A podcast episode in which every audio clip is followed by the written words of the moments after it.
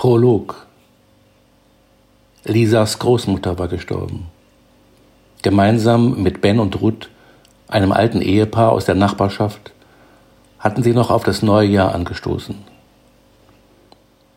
2020, hatte sie zu Lisa gesagt, wird ein großartiges Jahr. Du wirst sehen, mein kleiner Engel. Nicht viel später war sie selbst ein Engel. Es war ganz schnell gegangen und so, wie sie es sich immer gewünscht hatte. Sie ist nach einer kurzen Krankheit in ihrem eigenen Bett eingeschlafen und nicht mehr aufgewacht. Die Frau, von der jeder gedacht hatte, dass sie ewig leben wird. Die Nachricht vom Tod ihrer Großmutter hatte Lisa im Ausland erreicht, so dass sie an der Beerdigung nicht teilnehmen konnte. Nach ihrer Rückkehr führte sie ihr erster Weg in das Haus, das sie geerbt hat. Und dann das. Tag 9. Ich war positiv. Vielleicht habe ich mich auch bei dem Taxifahrer angesteckt, der mich vom Flughafen hierher gebracht hatte, denn er hat ständig gehustet, aber gemeint, ich brauche keine Angst zu haben, denn das sei eine Pollenallergie. Vorsichtshalber bin ich auf Anraten unseres Schiffarztes, dessen Testung noch negativ ausgefallen war, gleich nach meiner Ankunft hier in der Dorfpraxis gewesen. Dr. Kraft hatte einen Tag später angerufen und es mir mitgeteilt. Das Fieber war dann über Nacht gekommen und der Husten war fast unerträglich. Der Doc hatte sehr ernst geklungen, obwohl er immer ernst geklungen hatte. Herr Großmutter hat sich stets über ihn lustig gemacht, obwohl ich glaube, dass sie ihn geliebt hat, irgendwann einmal, in grauer Vorzeit.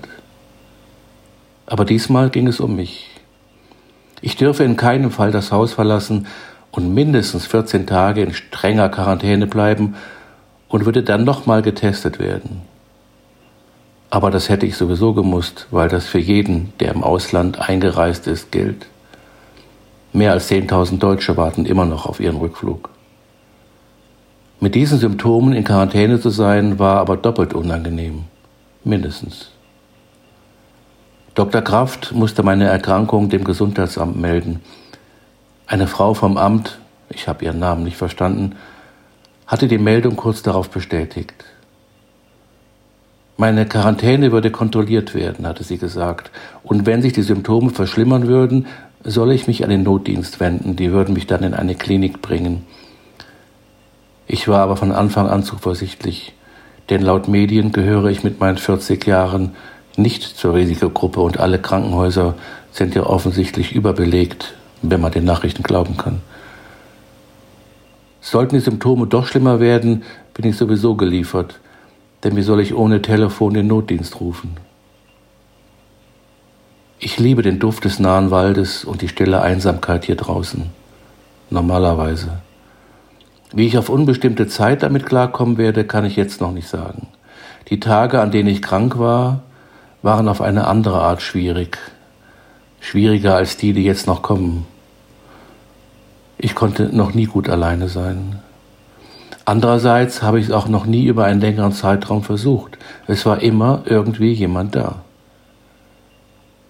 Gerade in der letzten Woche hätte ich mir die Gesellschaft meiner Großmutter gewünscht oder Magdalenas Hühnersuppe. Aber ich habe es geschafft. Bestimmt habe ich abgenommen. Jedenfalls sagt das meine Jeans. Aber wie soll man von Zwieback, Äpfeln und Tee auch zunehmen? Wenn das Telefon doch wieder gehen sollte, wird es sicher einfacher. Bis jetzt hatte ich keine Lust zu telefonieren, woran aber sicher das Fieber schuld war. Inzwischen bin ich fieberfrei und auch der Husten hat nachgelassen.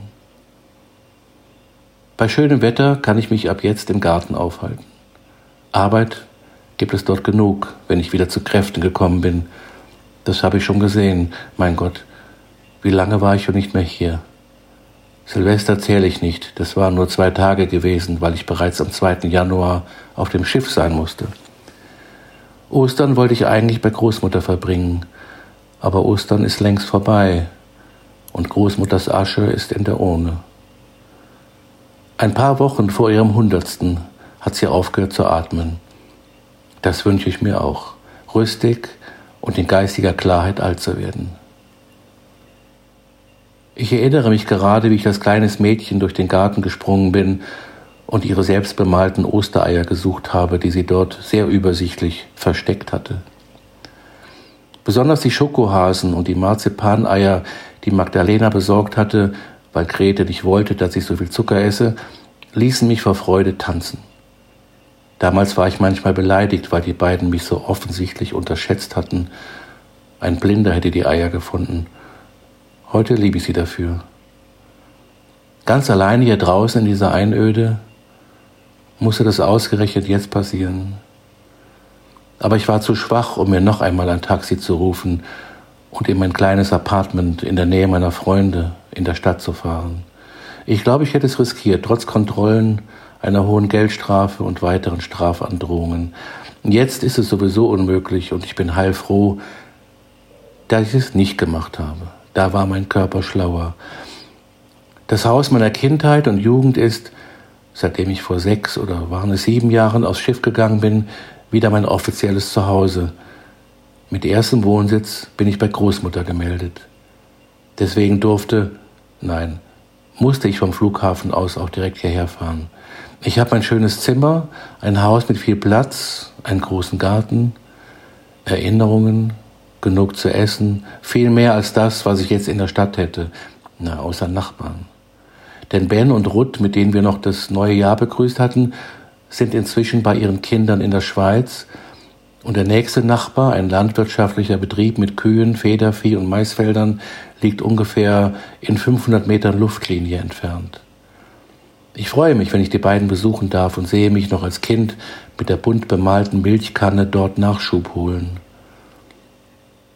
Franziska, die Bäuerin, hatte immer noch eine süße Leckerei für mich, die ich aber schon auf dem Rückweg verputzt hatte. Wenn Großmutter mitbekommen hätte, dass sie mir Süßes schenkt, hätte entweder sie eine deftige Standpauke bekommen oder ich hätte nicht mehr hingedurft. Wie es den beiden wohl geht? Otto Kerner, der Bauer, der mir das Melken beigebracht hatte, war immer ein wenig griesgrämig, aber ein Herz von einem Mann, was ich aber erst viel später realisiert habe. Franzi und Otto sind inzwischen auch über 70, und wenn sie eines Tages tot sind, wird den Hof sicher das gleiche Schicksal ereilen. Ihr Sohn Gottfried, mit dem ich zur Schule gegangen bin, lebt inzwischen als Anwalt in München, ist verheiratet und hat drei Kinder. Wir haben uns nach dem Abitur aus den Augen verloren. Eng befreundet waren wir nie, obwohl wir den gleichen Schulweg hatten und den auch oft zusammen gegangen sind. Dabei hat er sich immer darüber beschwert, dass er wieder einmal helfen musste, anstatt lernen zu können. Sogar dem Traktorfahren konnte er nichts abgewinnen, was ich für einen Jungen in seinem Alter schon sehr erstaunlich fand. Ich hingegen fand es toll und bin später nicht nur wegen der Milch zu diesen Nachbarn. Otto hatte es sichtlich Freude gemacht, jemandem, jemandem das Treckerfahren beizubringen, der auch Spaß daran hatte. Als Großmutter das mitbekommen hatte, hat sie gelacht und gemeint, dass an mir ein Junge verloren gegangen wäre. Probier nur alles aus, kleiner Engel. Wer weiß, wofür es eines Tages gut ist. Was du gelernt hast, kann dir niemand nehmen. Vielleicht war Otto so oft schlecht gelaunt, weil sich schon in der Schule abgezeichnet hatte, dass die Landwirtschaft nie das Interesse seines einzigen Sohnes wecken würde. Ich habe damit begonnen, das Beste daraus zu machen und schreibe ein Tagebuch. Ich bin wieder gesund. Diese Grippe war wirklich hartnäckig, ähnlich der, die ich vor vier Jahren hatte. Diesmal war der Husten das Hauptproblem. Ich habe die alte Schreibmaschine, auf der ich als Schülerin meine ersten Referate geschrieben habe, entstaubt und im Schreibtisch habe ich eine Menge Papier und sogar drei original verpackte Farbbänder gefunden.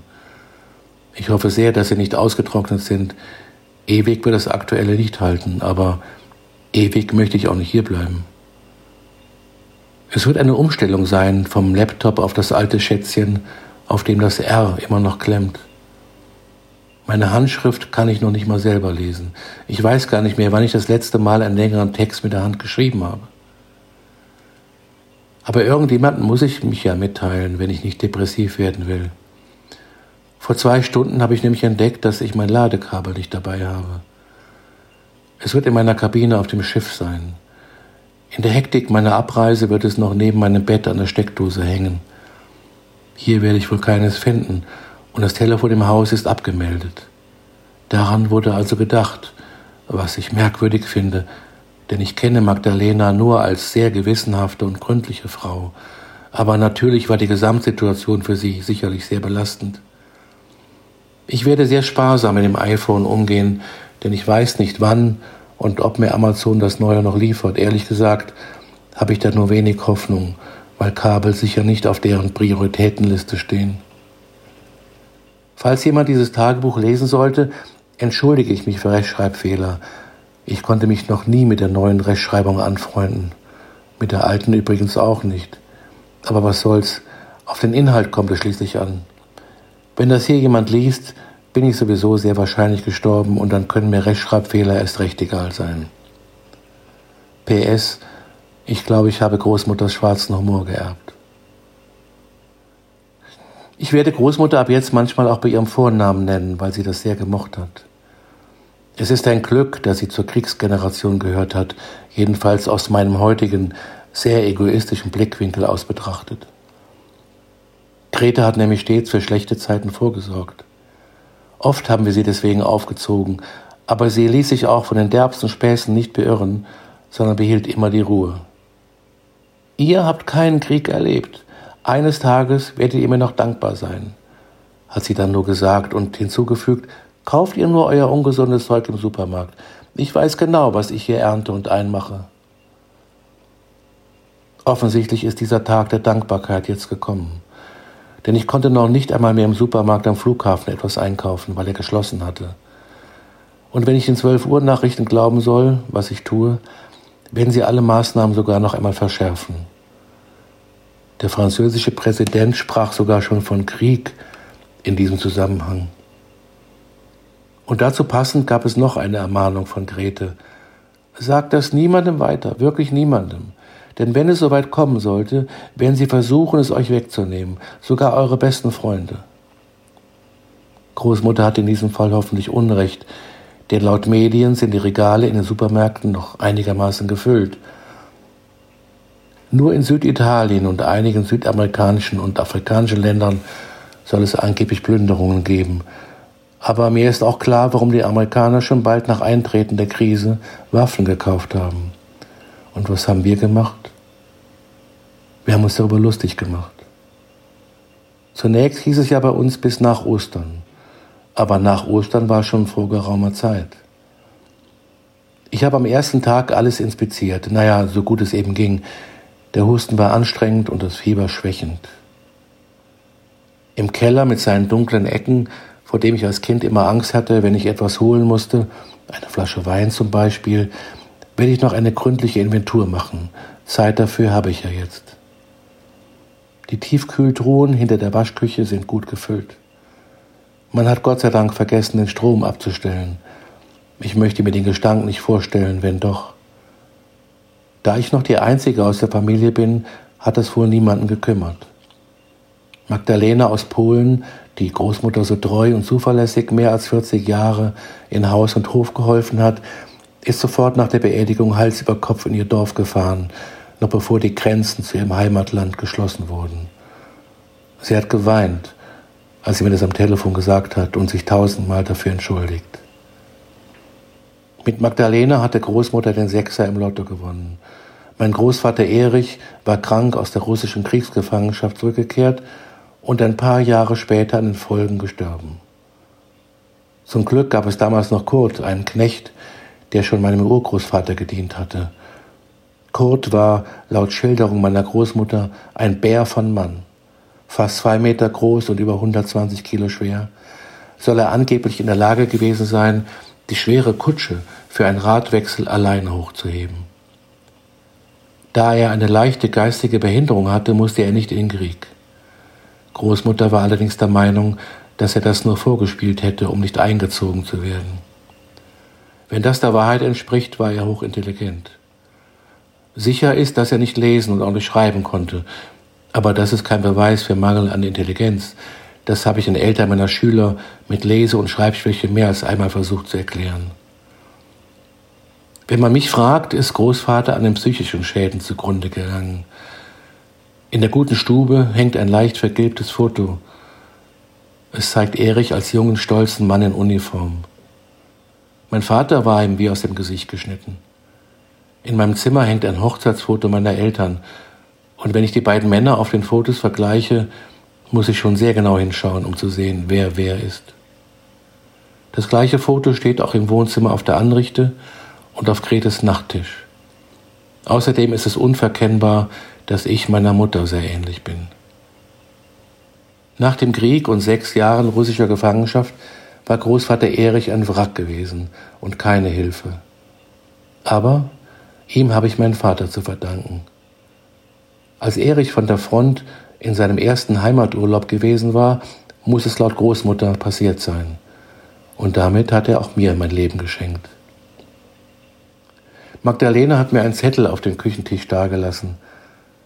Meine liebe Lisa, mein herzlichstes Beileid. Ich kann es immer noch nicht fassen, dass unsere Grete nicht mehr da ist.